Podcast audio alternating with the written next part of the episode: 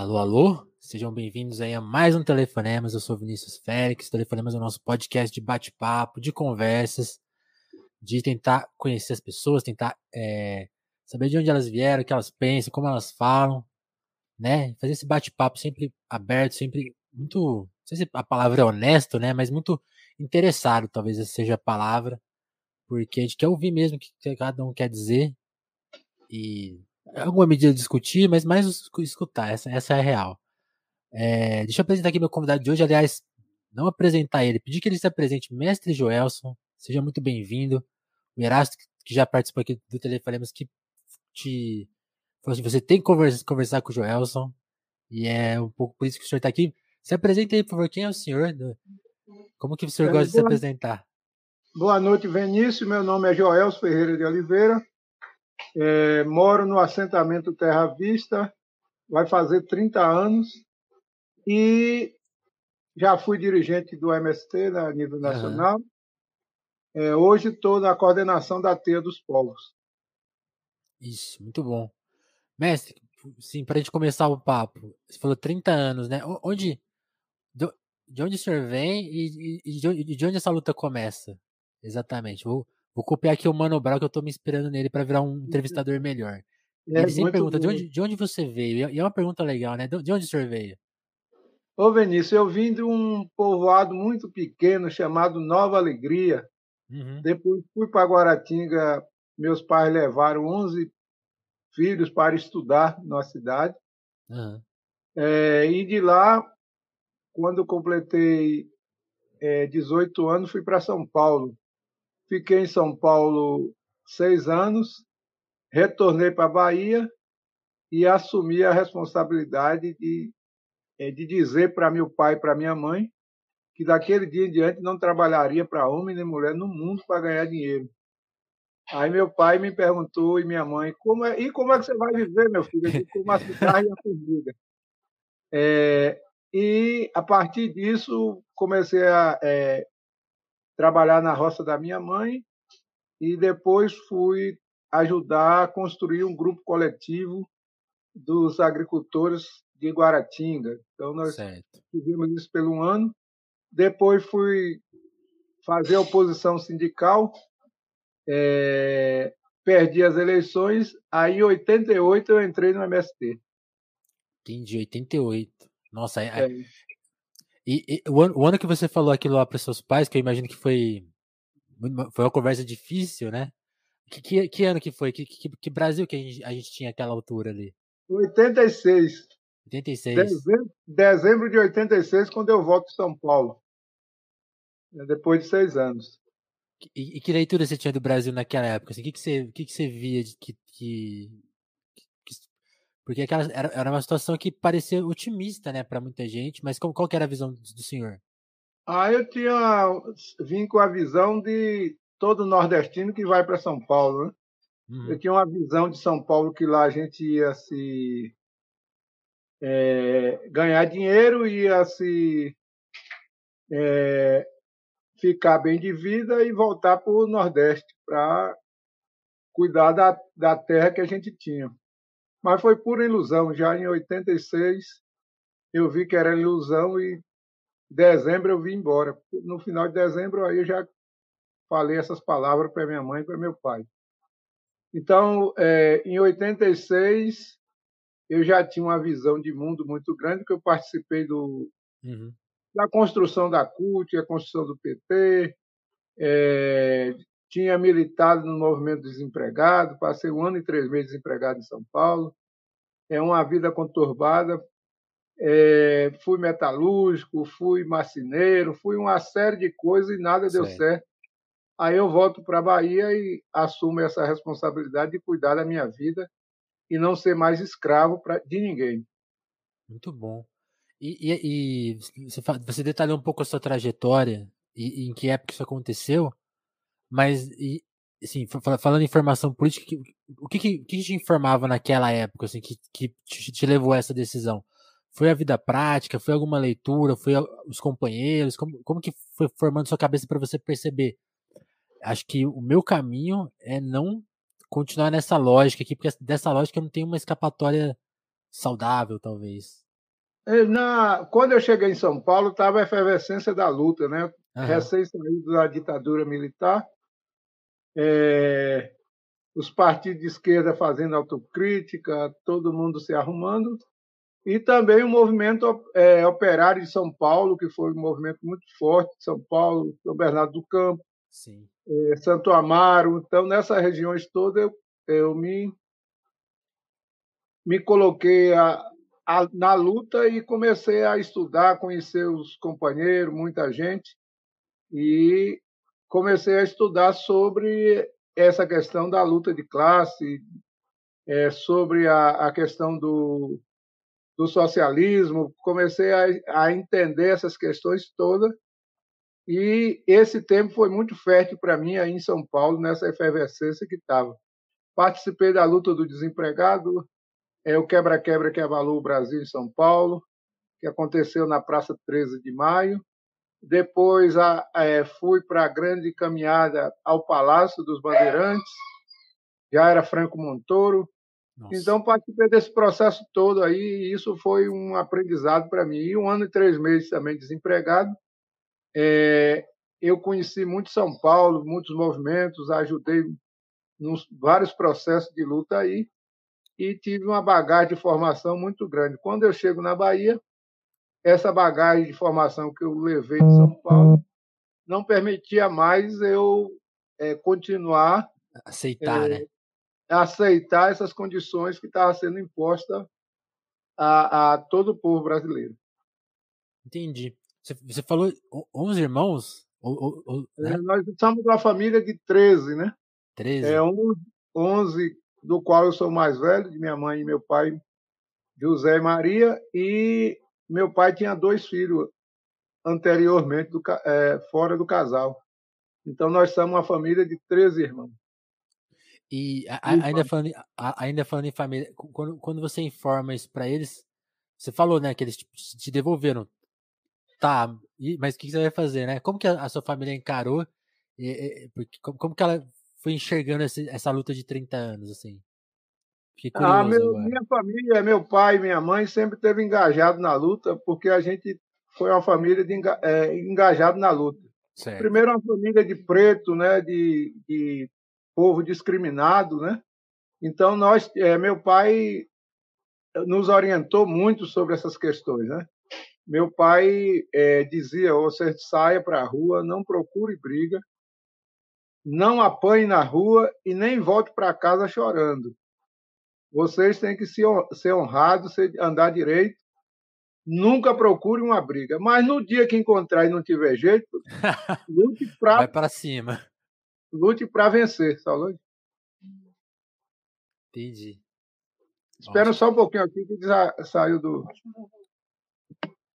Então, lute ah, para vencer. Então, nós fomos, é, é, desde cedo, responsabilizados pelos nossos atos.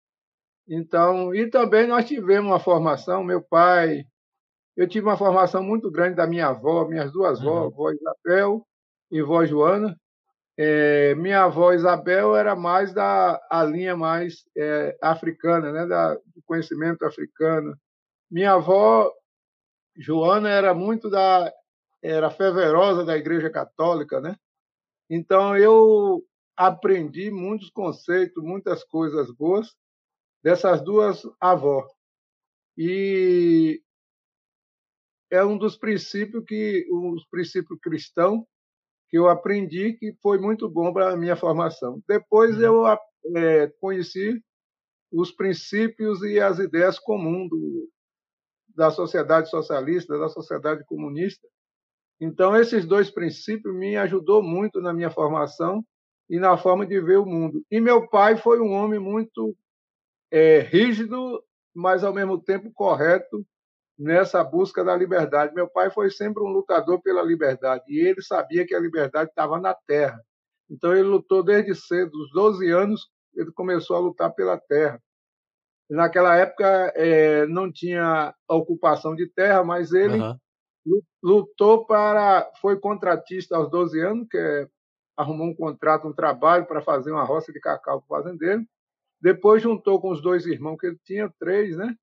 é, dois irmãos e ele, três, e compraram uma terra em Nova Alegria. E é, é, ele, foi, ele viajou várias vezes de pé para a procura dessa terra, encontrou Nossa. essa terra e lá trabalhou e levou toda a família para lá. Então, meu pai foi sempre um cara que lutou pela liberdade e ele sabia que a, a terra era a liberdade. Ele sabia onde estava a liberdade, né? É isso aí, significava liberdade. Até que em dia chegou que lá, na, lá em Nova Alegria, perto de Nova Alegria, uhum. é, nos, nos anos é, é, da ditadura militar, tinha uma, um início de uma guerrilha é do, do PCdoB. É, então, o exército andou muito pelaquela região lá.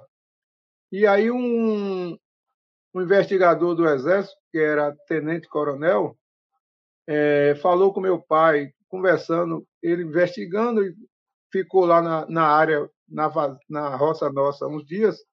Aí ele, investigando e conversando com meu pai, um dia ele perguntou: Seu José, o que é que o senhor vai deixar para seus filhos? Se eu tenho, se eu tenho um bocado de filho, o que é que você vai deixar para seus filhos? Ele disse: Vou lutar, vou trabalhar, vou comprar muita terra e deixar a terra para para meus filhos. Vou deixar muito, eu vou deixar terra para meus filhos, porque terra é a liberdade. Aí o, o tenente aí falou para ele, sargento, foi sargento, falou para ele, uhum. e meus filhos estão estudando lá em Salvador, e quando é, eles se formarem e ficarem grandes, vai vir tomar a terra dos seus filhos. Porque ele vai Caralho. estudar, vai ter conhecimento. Aí meu pai não falou nada para o cara, é, depois de um tempo, ele levou nós para estudar, porque queria que nós tivéssemos educação. É, né, é, é um, um, pouco das duas coisas, né? É. Não, mas esse conhecimento dele foi aí que, foi aí que o senhor entendeu. Falou, não, esse é um caminho, né? Porque sem, sem, ter, sem terra não tem como lutar, né? Porque ah. você vai ter que pagar um aluguel, vai ter que. É, vir, vir uma coisa sem saída, né? Foi, foi, foi é daí que veio essa percepção sua. É, é verdade, porque eu fui entender depois os fundamentos dele sobre essa questão da terra. A terra é a mãe, né? A terra é quem Sim. pode nos ajudar, nos fortalecer em todo sentido. Então, a terra é importantíssimo. Terra e água são duas coisas fundamentais, são duas mães que a gente tem, né? A terra e a mãe. E entender que a terra é o princípio de tudo, né? Se a gente não tem terra, não tem território, nós estamos fora de qualquer processo, né? Nós somos gente excluída de tudo, ainda mais preto e preta, né? Então, indígena sabe desse poder das terras, os povos indígenas nunca abandonaram a luta por terra e por território, porque eles têm essa compreensão da terra.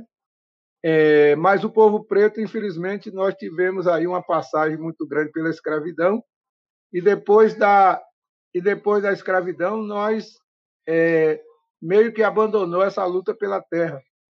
E nós precisamos e agora em pleno século 21 por incrível que pareça o povo preto precisa retomar essa ideia da liberdade não a liberdade é, falsificada né a liberdade utópica idealista. Nós precisamos focar nessa questão da terra do território que essa é a grande causa da, do sofrimento do nosso povo.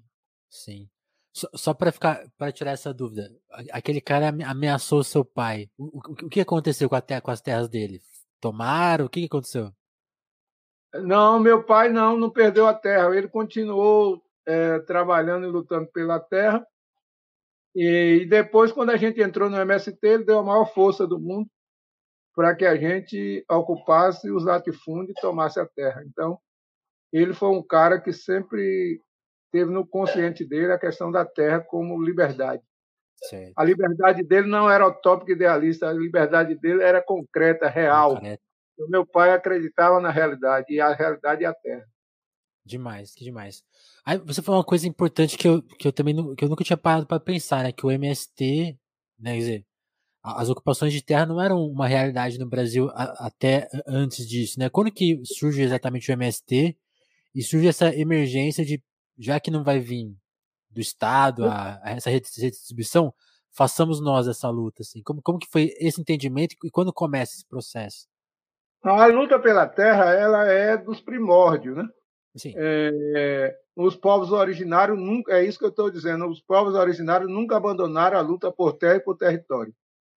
É, antes de nós, teve, nós somos herdeiro, o MST é herdeiro da luta dos nossos antepassados, da luta do, dos povos originários, da luta do, dos, dos quilombos, né, Palmares, da luta de Canudos, é, da luta de várias resistências aí, balaiada, etc. E também nós somos fruto muito forte da Liga Camponesa, que foi um movimento muito forte na ditadura militar, onde morreu muita gente. Foi aonde morreu mais gente, foi na, na luta pela terra no campo. Uhum. E essa luta foi travada pela Liga Camponesa. Então, nós somos herdeiros desse, desse processo todo e também aí nessa, nessa batalha que os povos originários nunca abandonaram, que é a luta por terra e território. Nós do MST, só, eu acho que nós é, cometemos um pecado. Hum. Nós ficou só na luta pela terra é, e não evoluiu para a luta por território. Então, qual, qual que é a diferença para a gente entender?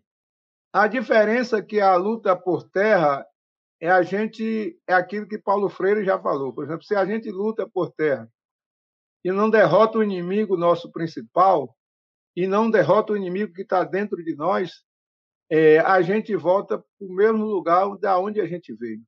Certo. Então, é, é, lutar só por terra, o sem terra não precisa só de terra. O sem terra precisa de mais coisas. Não, então ele tem que ir para além da cerca, da derrubada da cerca. E a derrubada da cerca só se dá quando a gente forma territórios, comunidades. É, quando nós conquistamos a nossa autonomia, quando nós é, é, uma economia nossa, que parte do nosso trabalho, da nossa organização e etc. Então, o, o movimento, no meu ver, ele não conseguiu evoluir para esse passo seguinte, que é a luta por território, e isso desembocaria necessariamente com aliança com os povos originários, com os povos indígenas. Certo. Então, não é, a luta pela, pela terra só não abre caminho para essa, essa busca e essa responsabilidade que nós temos com os povos originários e também não conseguimos evoluir na aliança preta, né, na aliança dos povos do povo preto.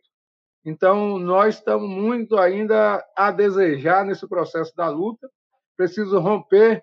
Isso não quer dizer que o MST não fez muita coisa, o MST fez muita coisa, o MST é um movimento mais respeitado da América, é um, um movimento dúvida, respeitado no mundo.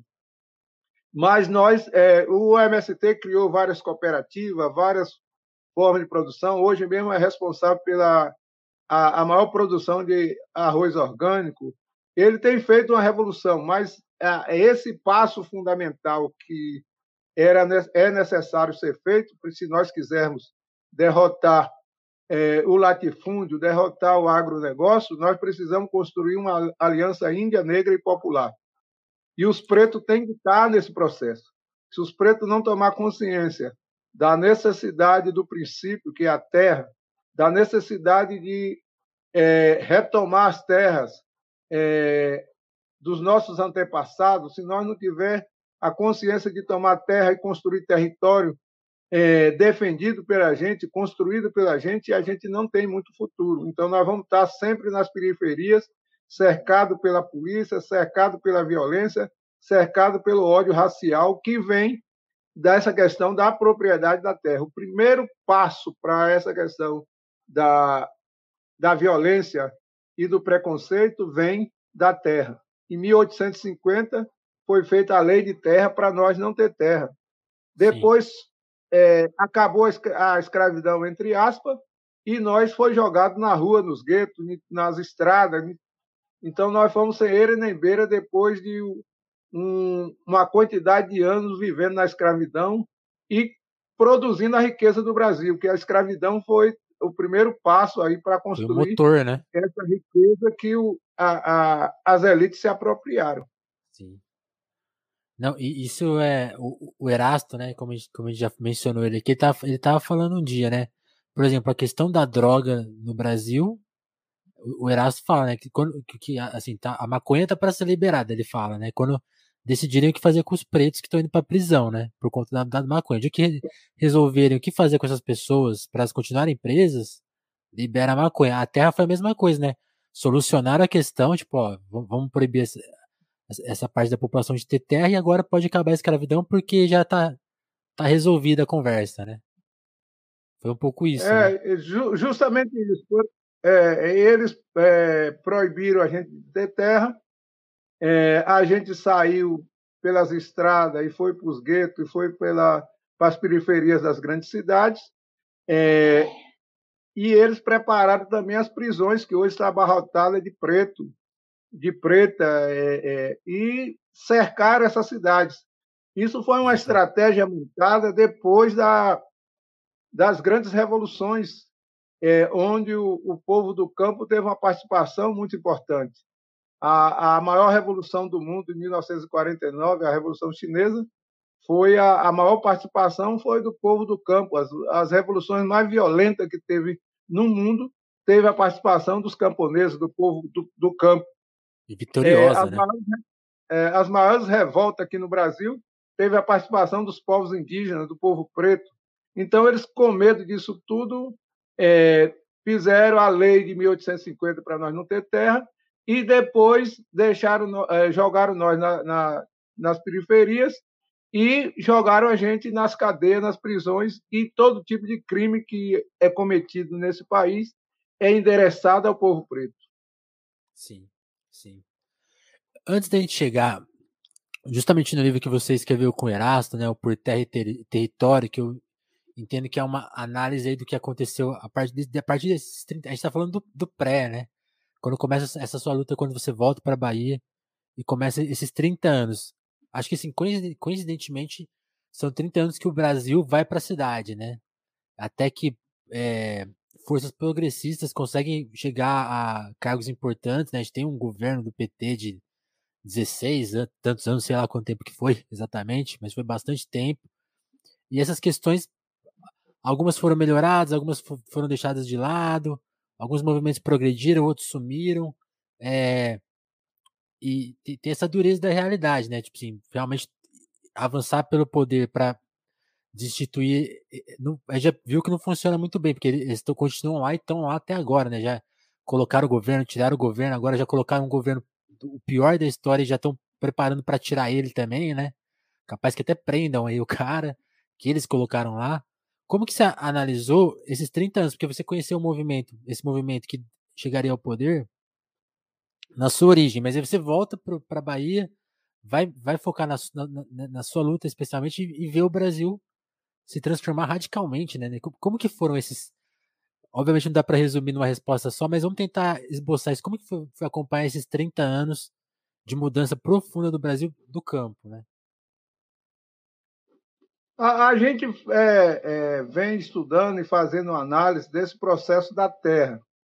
É, e esse processo da Terra ele foi agudizado na, é, a partir é, dos anos 30. Em 1930 começou, inclu, é, nós já era um, um país ocupado, foi reocupado pela agora pelas grandes empresas é, pela questão da siderúrgica, pelas grandes questões na, nos grandes centros, fizeram um plano uhum. para tirar toda a população do campo. Então, 1930 foi a porta.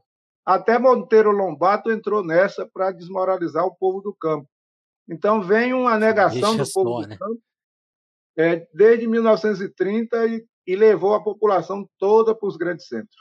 São Paulo, Rio, é, a, a, a, cidade do Sul, é, hoje está tudo dominado dentro da cidade. Então, esse, o Brasil foi um país de, do maior êxito é, dentro, do seu próprio, dentro do seu próprio país.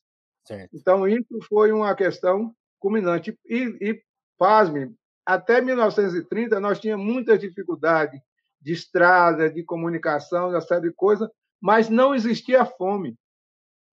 A fome veio com as grandes migrações e com as grandes construções das grandes cidades, né, desse poder todo aí de, dessa construção. Levou o povo para ser mão de obra barata é, no, é, nas, nas periferias da cidade. Já tinha, já tinha o povo preto que é, foi feito é, um abandono total. Então, juntou tudo isso, o povo do campo, o povo preto. Então, virou essa parafernália que é hoje as grandes metrópoles. Então, é, esses 30 anos que a gente vem lutando pela terra e pelo território, é essa a dicotomia que tem hoje o Brasil. O Brasil precisa fazer um acerto de conta consigo mesmo. Nós precisamos se encontrar. E para se encontrar, é preciso encontrar a nossa mãe e a mãe terra. Nós precisamos trabalhar essa questão do entendimento da formação de outro país dentro do próprio país, porque não é permitido uma situação dessa. Um grupo pequeno de latifúndio, dono de todas as terras, e, le e lembre que nós somos uma população extremamente pequena pela quantidade de terra que a gente tem, pela extensão do país. É um Faz país sentido, né? continental, né? é um país continental e tem pouca gente se a gente for comparar outros países, é, como a China, como a Índia, como outros países aí grandes que têm uma quantidade enorme também de gente. Então nós somos uma população pequena com a quantidade de terra, mas essas terras estão tudo concentradas na mão do latifúndio.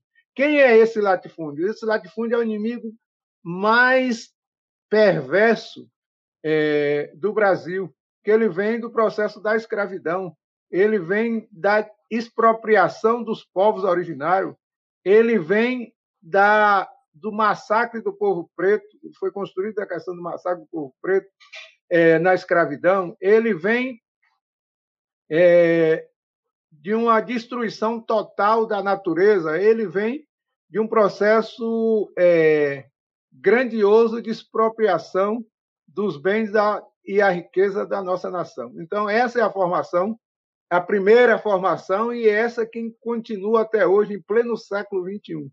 Isso é bom lembrar e resgatar. Em pleno século XXI, nós vivemos hoje, inclusive hoje é o país, até a industrialização está decadente, Uhum. Mas o, o, o agronegócio, o, o latifúndio, tá ele se torna muito forte, porque ele fez uma ligação com a, a indústria, é, tornou o, o Brasil exportador de matéria-prima, e através dessa, dessa essa transformação e esse casamento com a indústria, o Brasil está cada vez mais ficando pequeno e está sendo destruído, e a população está toda se concentrando nos grandes centros que não tem mais espaço e não tem lugar mais para onde ir.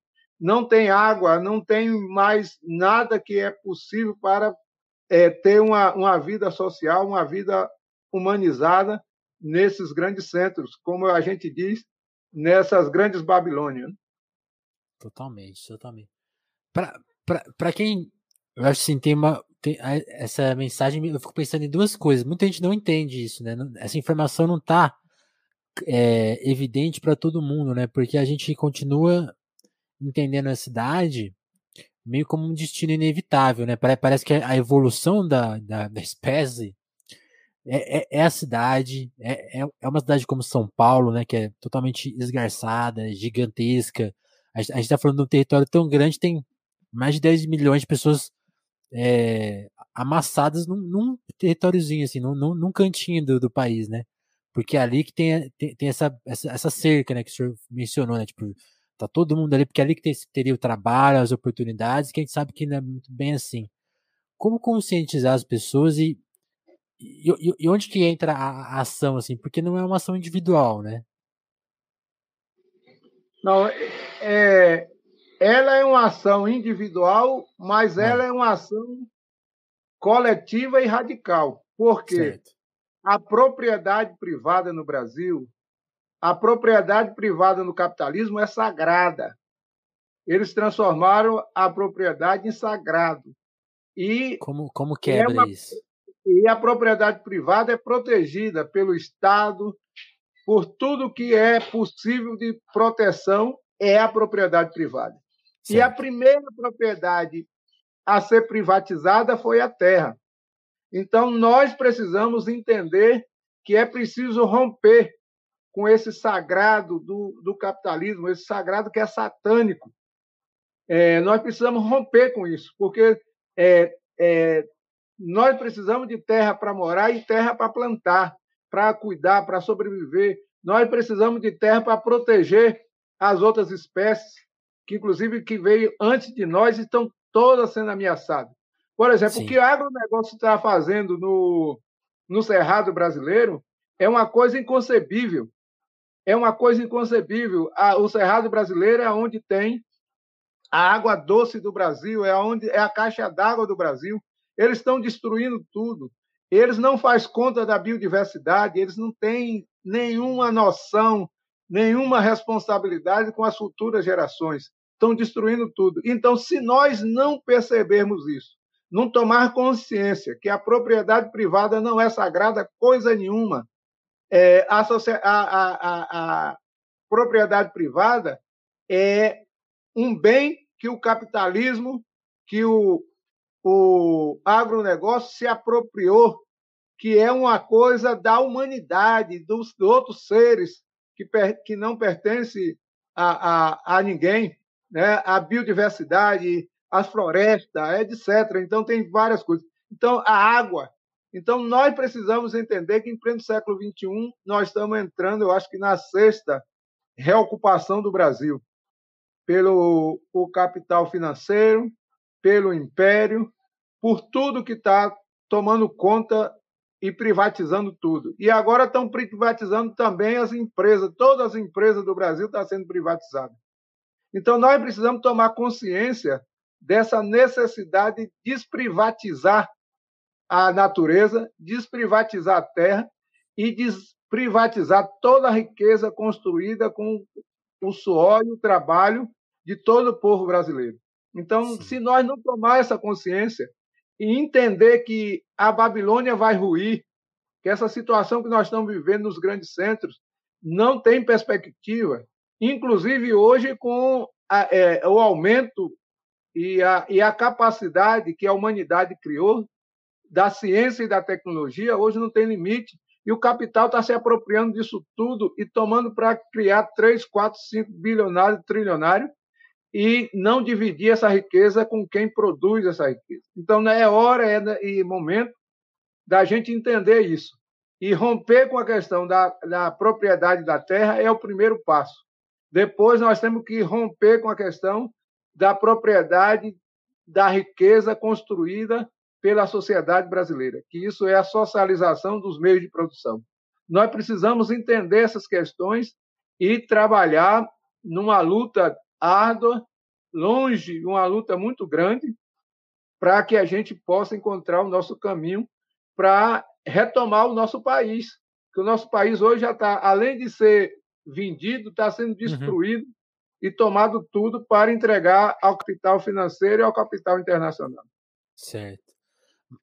Aí uma, uma, uma, outra coisa que eu queria saber da sua visão é como que você acha que as pessoas vão chegar exatamente nessa percepção? Porque uma coisa que me chocou recentemente, assim, foi, por exemplo, a gente tá aqui, eu, eu tô aqui falando do interior do estado de São Paulo, e, sei lá, a gente passa semanas é, com, com é, isso, é, isso é recente, assim, há um mês, assim, o céu cinza, né?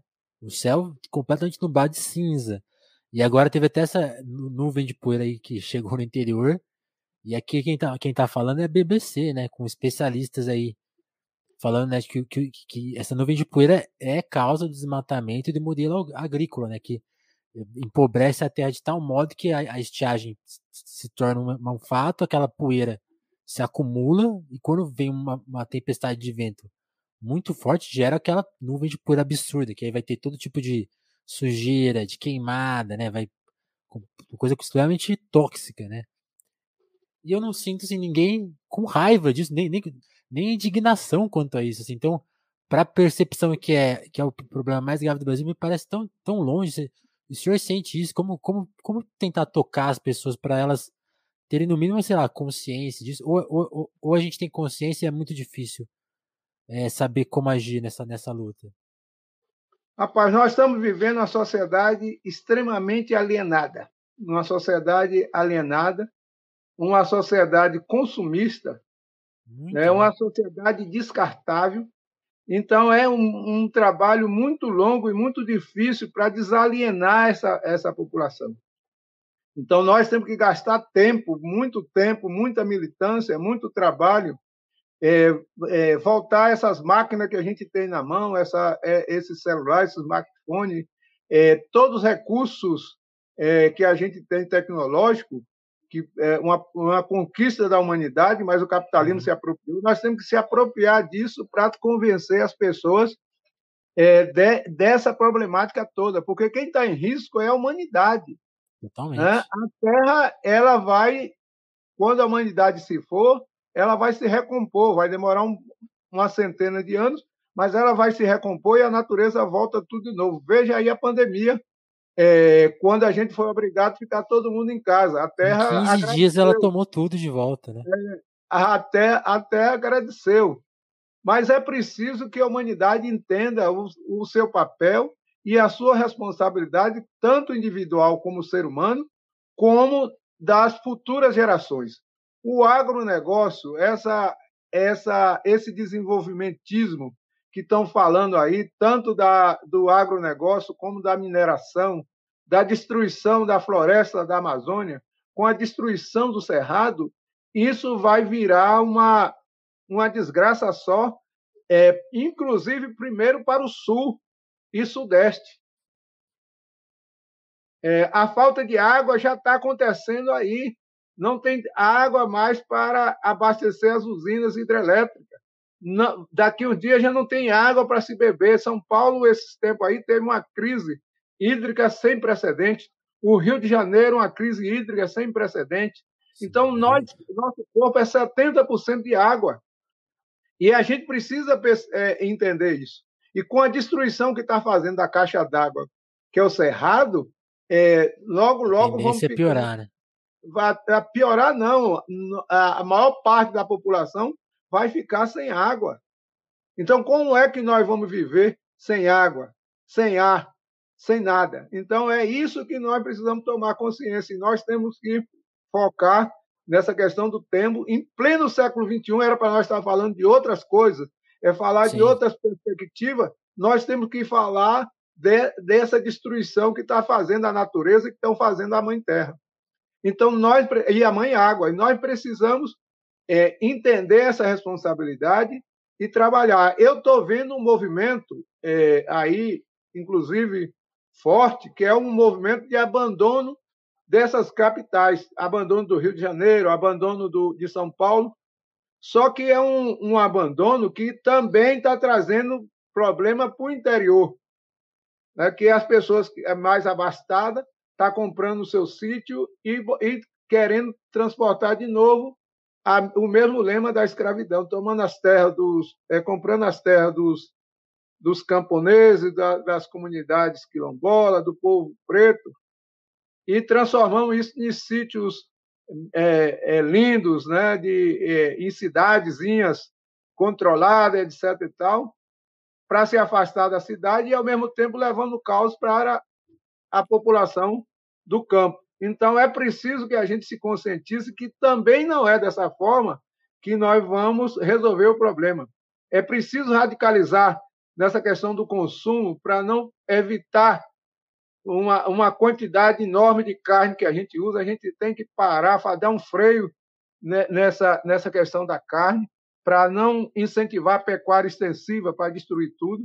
Nós temos que parar com esse consumismo que a gente vem fazendo é, todos os dias, para que a gente possa dar um sinal para o agronegócio que nós não queremos eles, não suporta eles, e eles vão destruir o nosso planeta, vai destruir a nossa terra. A Amazônia é um bioma é extraordinário, mas é muito sensível e não tem volta. A destruição da Amazônia não tem volta, não tem como destruir.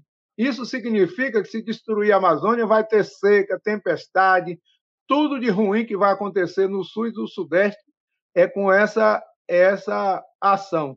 Com a destruição do cerrado, é, vai ser um problema gravíssimo para a questão da água, para o Brasil, para tudo. Lá é a caixa d'água do Brasil. Então, todos os grandes rios, todos os grandes aquíferos, está tudo ali naquela região. Então, nós precisamos proteger isso. E o agronegócio vai destruir isso. E eles, como não tem nenhuma responsabilidade, ele destrói um bioma e, quando está destruído, eles caem fora e abandonam aquilo lá. E a população não tem para onde ir, não tem para onde correr. Então, nós precisamos frear isso aí. Como é que vamos frear? Tomando medidas simples primeiro. É assumindo a responsabilidade de não ser homens nem mulheres consumistas. É assumindo a responsabilidade de, é, é, de parar, de uma certa forma, de ou diminuir drasticamente o consumo de carne, abandonar o consumo de refrigerante, abandonar o consumo de cerveja, que é também outro destruidor das águas, uma série de questões que nós precisamos tomar paternidade disso. E também organizar o povo para voltar à terra de uma forma radical, mas de uma forma extremamente organizada, para que a gente não possa cometer o crime que o agronegócio, que a, a, o latifúndio, a pecuária extensiva vem cometendo no Brasil. E também a mineração. Nós não podemos, e a gente tem que falar abertamente Sim. Para, os, é, para todo mundo, nós não podemos viver de mineração, de extrair as riquezas que a natureza demorou tantos anos para construir e a gente agora chegar e, e destruir isso tudo. Mesmo se for mandar para a China, nós não podemos fazer isso. Nós temos que conversar com os chineses não dá para vocês fazer um socialismo é, é, na China à custa da nossa desgraça. Nós temos que falar com isso. Nós temos que parar de ser serviçal do Império Norte-Americano, que está fazendo guerra e destruindo a população toda. E agora vai, inclusive, vai sobrar para nós, porque é, o povo do Afeganistão está tá saindo, é, o, é, saiu depois que o, o, os Estados Unidos é, perdeu a guerra lá no Afeganistão Sim. e tá, quer, é, tem muita gente para migrar para aqui. Não sou contra a migração, não. Nós temos que receber todo mundo que puder, essa coisa toda. Mas nós temos que dizer para os Estados Unidos que pare de fazer guerra. Eles estão destruindo a Europa, eles estão destruindo todos os países com as guerras que eles fazem, desalojando as pessoas do seu, do, dos seus países, da sua, da sua localidade, por causa dessas guerras insanas, por causa de petróleo, por causa de minério, por causa da riqueza dos outros. Pare de ganância, americanos. Vá viver sua vida, tanta riqueza que vocês têm, é, tem que se colocar com isso, pare dessa ganância. E também é, dar um freio nessa questão é, do novo capitalismo hoje que está aí, que é essa, uhum. esse, esses capitalistas rentistas, né, que são a, as verdadeiras chamichugas, os verdadeiros é, é, crápula da, da riqueza da humanidade. Então, parar de investir na bolsa, parar de ficar botando seu capital nisso aí, então, nós precisamos assumir atitudes verdadeiramente radical para que a gente possa impedir é, essa destruição do planeta e essa destruição da nossa, da nossa mãe Terra. Veja bem, para você entender essa questão tão importante, por exemplo, se nós quiser copiarmos a sociedade americana, nós precisamos de cinco planetas Terra. Nós só temos um. Não, é, né? é, só tem um a Terra. E essa humanidade, é, esse povo rico já estão se preparando para ir ocupar outros planetas.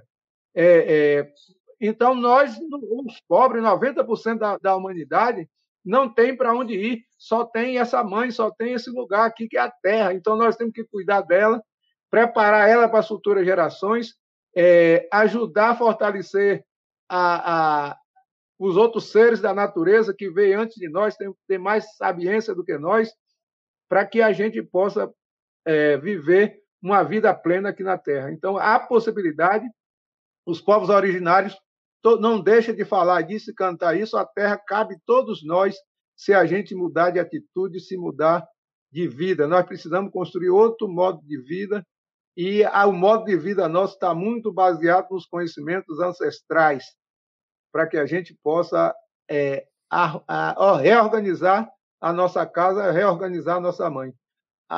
O planeta Terra cabe todo mundo, mas é preciso outra outra racionalidade, outra responsabilidade e outro modo de vida. E os povos originários sabem muito bem disso e nós temos que beber na fonte desses povos. Os povos indígenas sabem muito porque é, e sabe o valor da terra, e sabe o valor da natureza, sabe o valor de todos os animais que estão aí e toda a biodiversidade. Então, nós precisamos é, beber nessa fonte. O povo preto também carrega dentro de si, precisa relembrar isso, mas nós carregamos essa riqueza também, é, que no, quando nós veio da África, nós vivíamos numa harmonia na, é, na nossa terra, nas nossas aldeias. Então, nós carrega em si um grande conhecimento dessa questão da ancestralidade e também carrega em si outra questão importante, que é a questão da espiritualidade. É, tanto o capitalismo é, como a, as propostas também que foram é, colocadas de socialismo, eles tiveram muita. É, o capitalismo, principalmente, esse é o destruidor da humanidade. Uhum. Ele carrega muito materialismo dentro de si. A vida não é só matéria, a vida tem algo maior.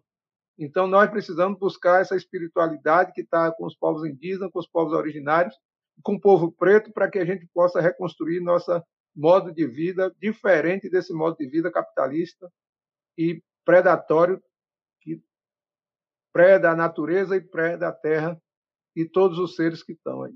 Totalmente, né? E, e, e, essa parte de acho que mudar a nossa cabeça talvez seja das mais difíceis, né? Porque a gente vê, por exemplo, aí não é, não é terra e território, mas é a questão de saúde, né? A questão da, da CPI da, da pandemia revelou, né? O que, que foi a gestão da Prevent Senior, né? O que, que é o capitalismo operando, né?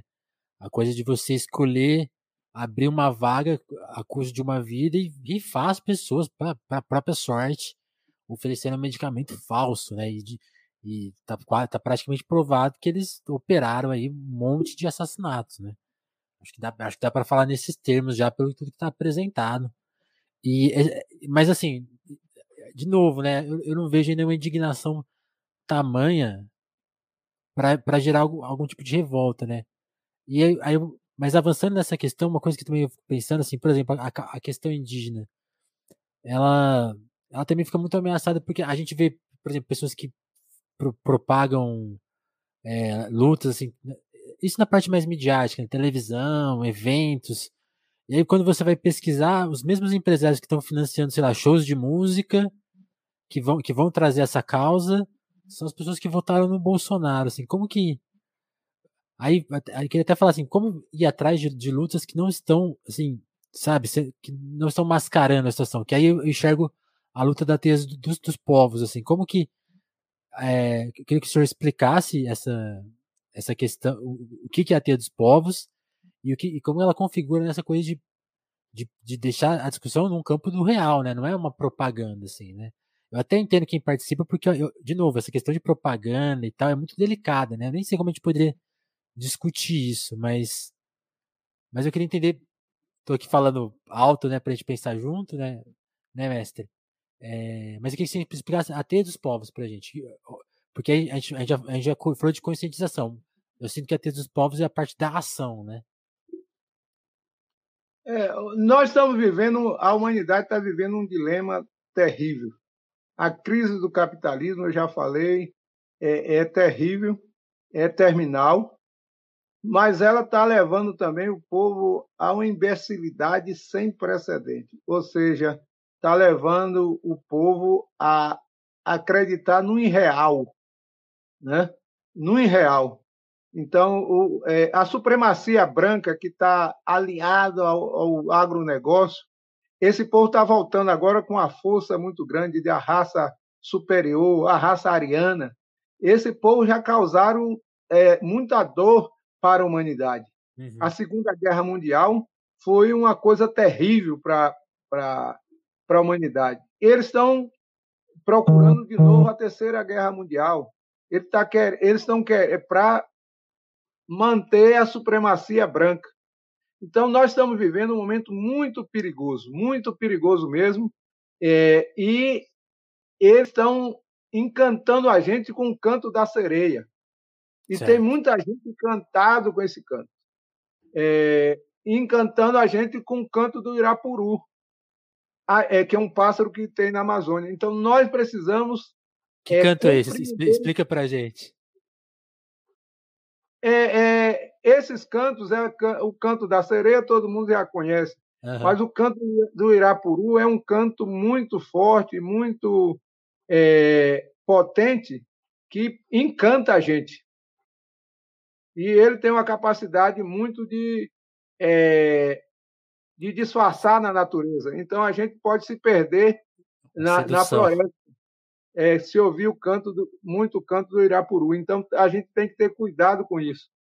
É, então, essa falsificação da realidade, essa falsificação é, das religiões que está aí pregando riqueza, então, em vez de pregar a, o que a, a, a religião teve sempre o papel, eles pregam a morte, eles pregam a riqueza e pregam um reino lá no céu.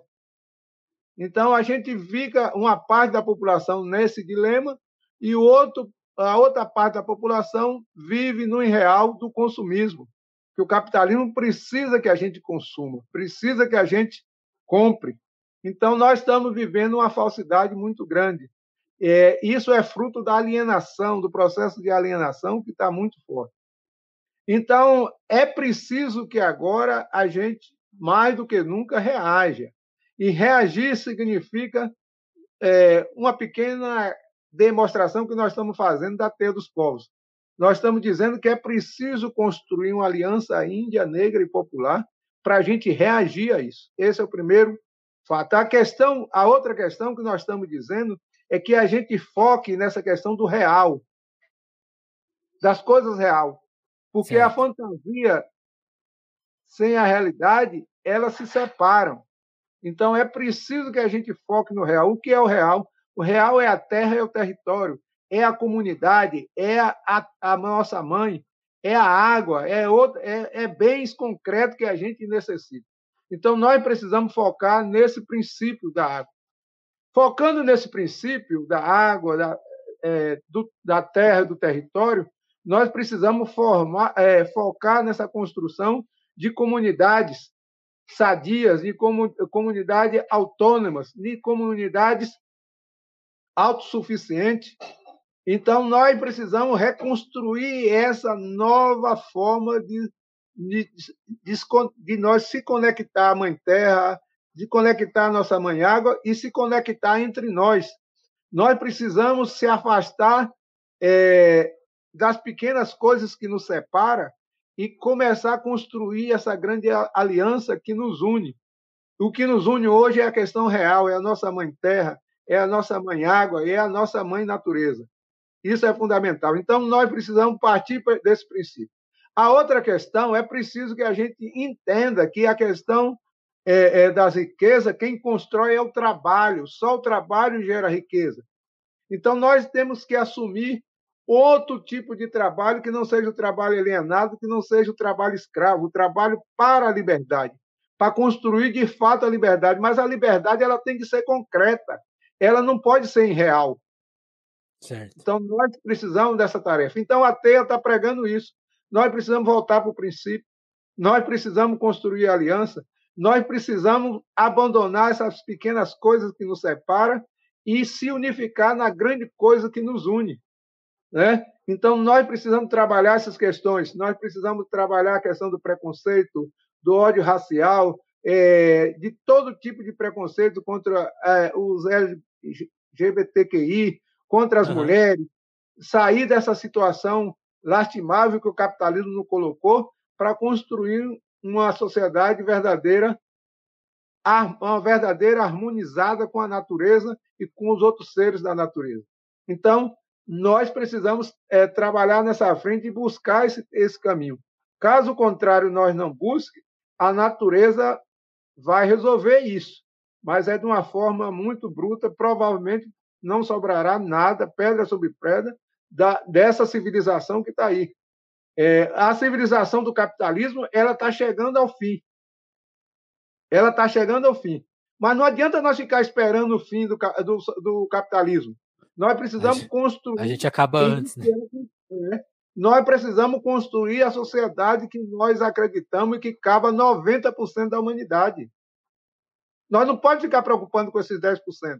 Nós não podemos ficar assumindo a sociedade desses 10%.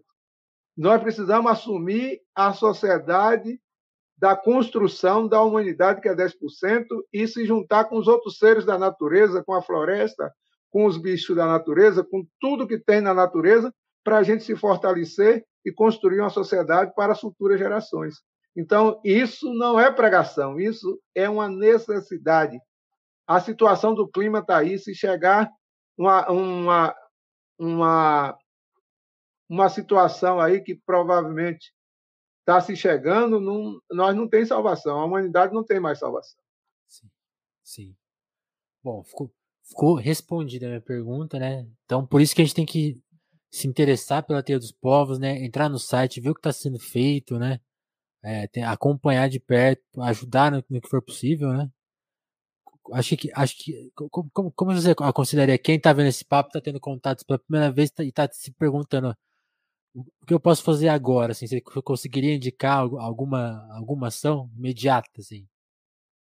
Olha, nós co conseguimos é, falar duas coisas que para nós é importante. A primeira coisa é a gente ter noção de nós precisamos voltar ao princípio. E o princípio é a terra, o território e a água. Esse é o princípio fundamental para nós se reconectar e se reconstruir. Isso não é uma tarefa fácil, não é uma tarefa da noite para o dia, mas é uma tarefa necessária que nós temos que romper com essa questão do sagrado da propriedade privada. A propriedade privada não é sagrada coisa nenhuma.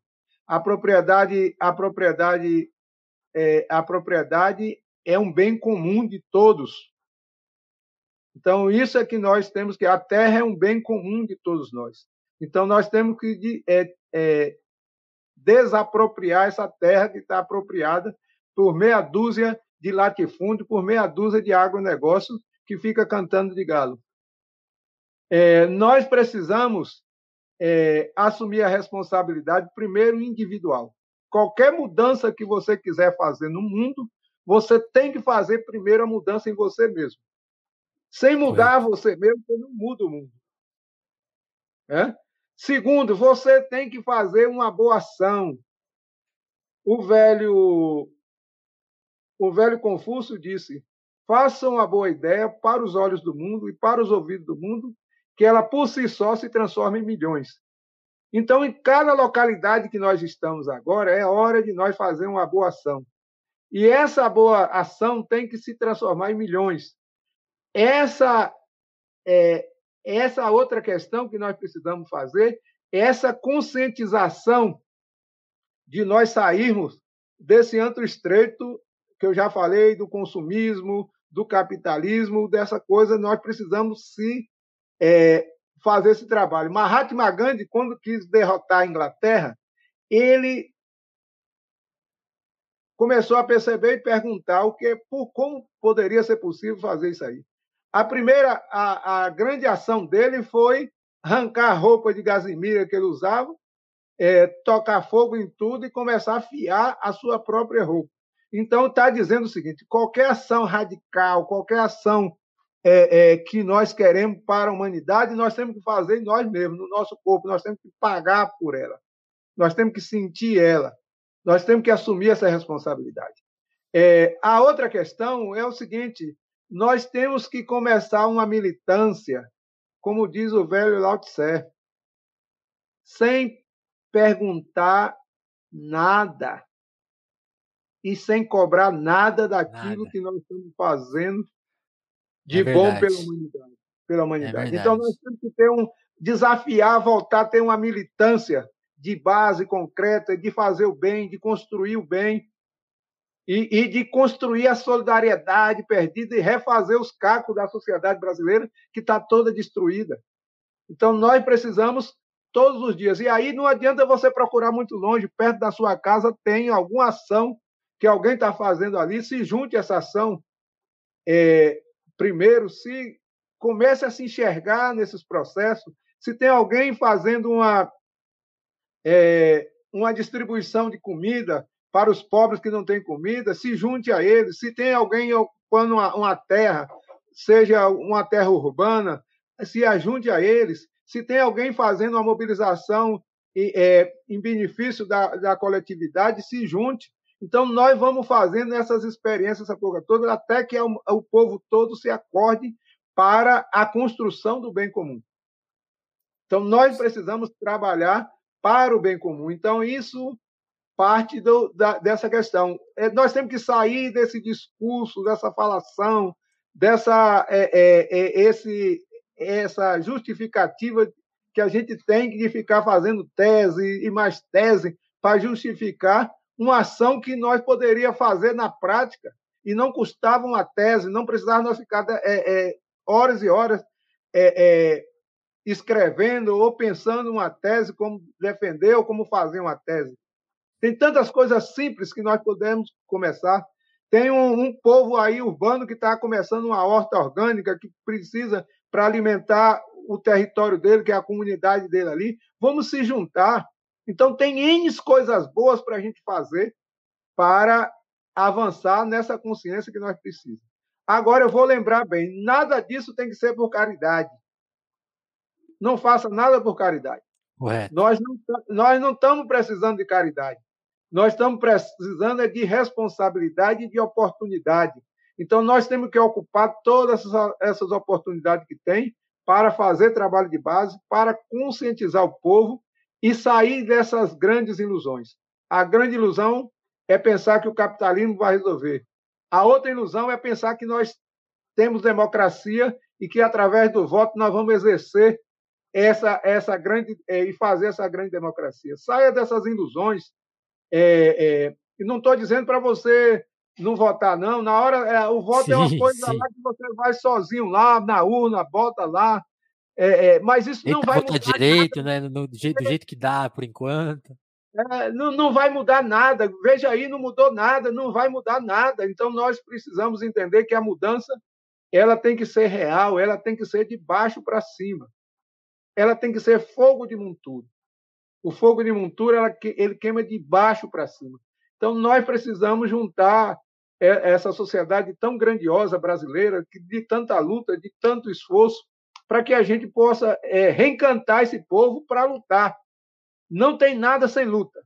Não tem nada sem nós é, é, é, quebrar cerca. Não tem nada se a gente não romper os portões da fábrica. Não tem nada se nós não for ter capacidade de querer construir o bem comum. Então, a nossa tarefa é essa, é, é, e está tão fácil. E comece pelas coisas simples. Não comece pelas coisas difíceis. Certo. Comece pelas coisas simples. E as pessoas estão cansadas, estão cansadas de tese, estão cansadas de justificar essa questão é, é, dessa grande falácia das coisas. Então, vamos resumir muito isso e vamos é, praticar mais, ser solidário mais, ser responsável com o nosso compromisso e, principalmente, seja responsável com a mudança que você queira fazer no mundo, faça em você mesmo, na sua casa, na sua, na sua comunidade, na sua, no seu território, enfim. E se você quer radicalizar mais, vamos ocupar o latifúndio para retomar as terras. A primeira coisa que nós temos que fazer é retomar a terra e colocar na mão do povo brasileiro para a gente reproduzir outra humanidade capaz de ressignificar a gente para pensar outra perspectiva de humanidade e deixar uma herança para as crianças e para a juventude que está aí. Certíssimo, certíssimo. Eu ia te perguntar, ia fazer uma pergunta pessoal, que, quando que você ganhou a, a alcunha de mestre? Mas acho que quem viu esse papo, que entendeu um pouco aí de onde vem. Mas, mas, mas conta pra gente quanto que foi que surgiu. Ah, isso aí é uma brincadeira. O pessoal chega e fala, ô mestre, ô, fica um brincando, ô mestre pra lá, ô mestre pra cá. E aí isso pegou. vai, as pessoas brincando e vai pegando, aí todo mundo fica, ô mestre, ô mestre, mas não tem nada de mestre, a gente tá, somos, é, não sabemos de nada, somos um eterno aprendiz. Todo dia a gente tem que aprender, todo dia a gente tem que estudar, tem que conhecer para a gente melhorar a nossa mente, melhorar a nossa alma, melhorar nosso coração e melhorar também nas responsabilidades que a gente assume. Então, é, essa palavra de mestre é uma brincadeira que o pessoal faz. Muito bom.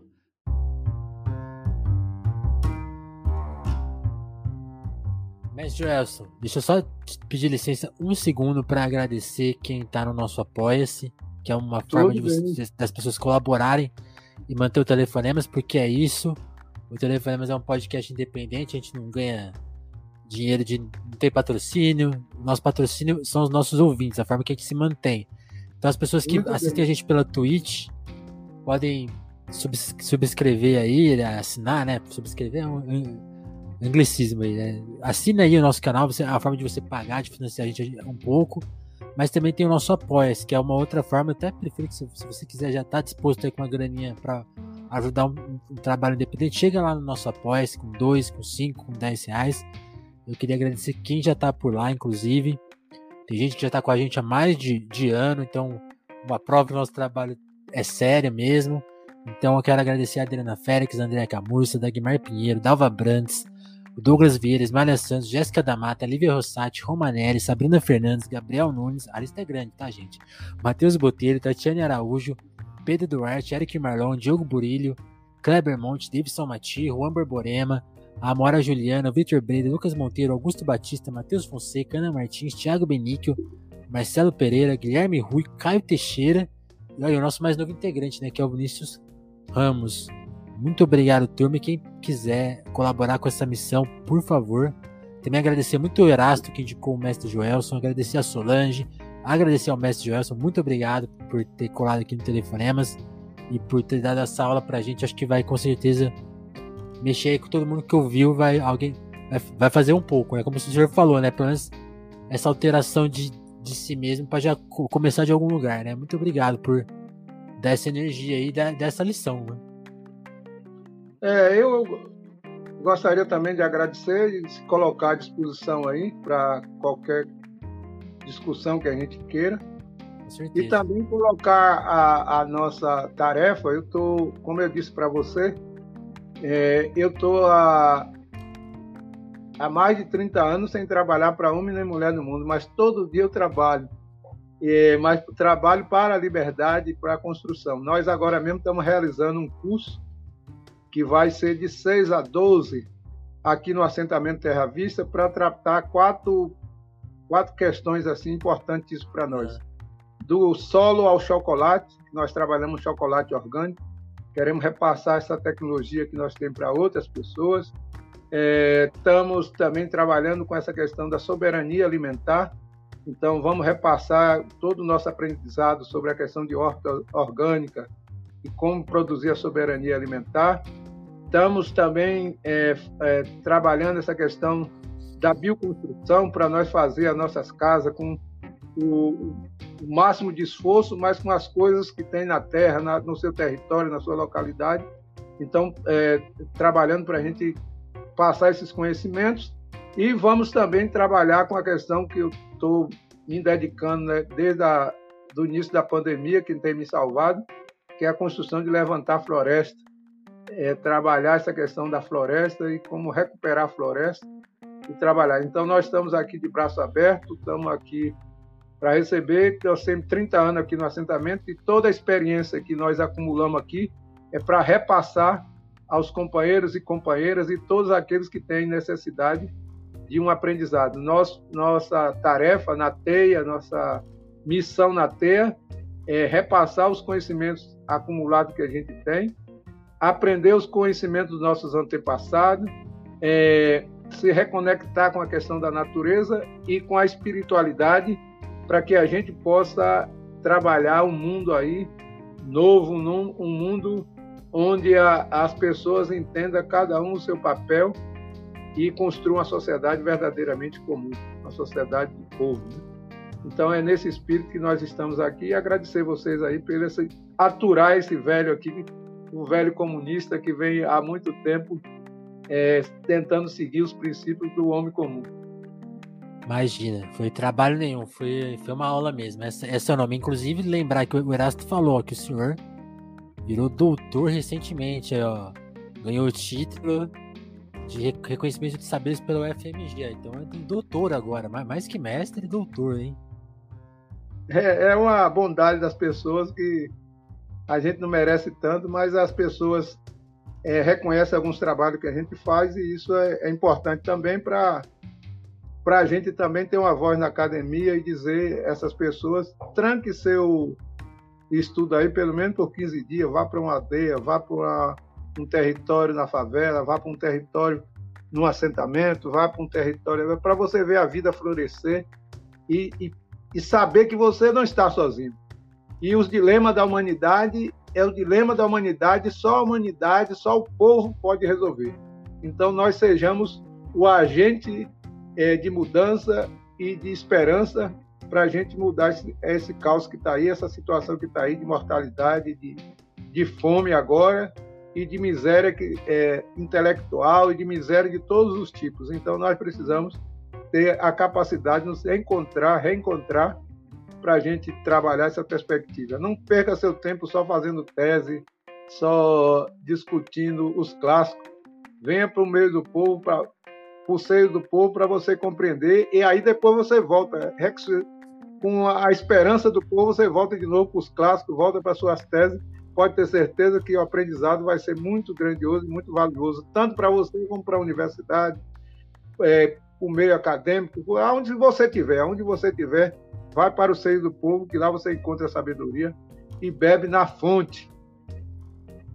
É isso, gente. Brigadão quem colou. Erasto, Gibo, Speed, Rafa. Ó, quem mais tá aqui? Quem mais teve por aqui? O Face, Sassá, a, a Caroline, Vinícius. Tinha, tinha, bastante gente aqui hoje, hein? Valeu, turma. A Vilma também, ó, DJ Nicho. Muito obrigado, turma. Que colou telefonemas Volta a qualquer momento aí com mais um papo nota 10, como esse que começa de Joelson. Valeu, turma.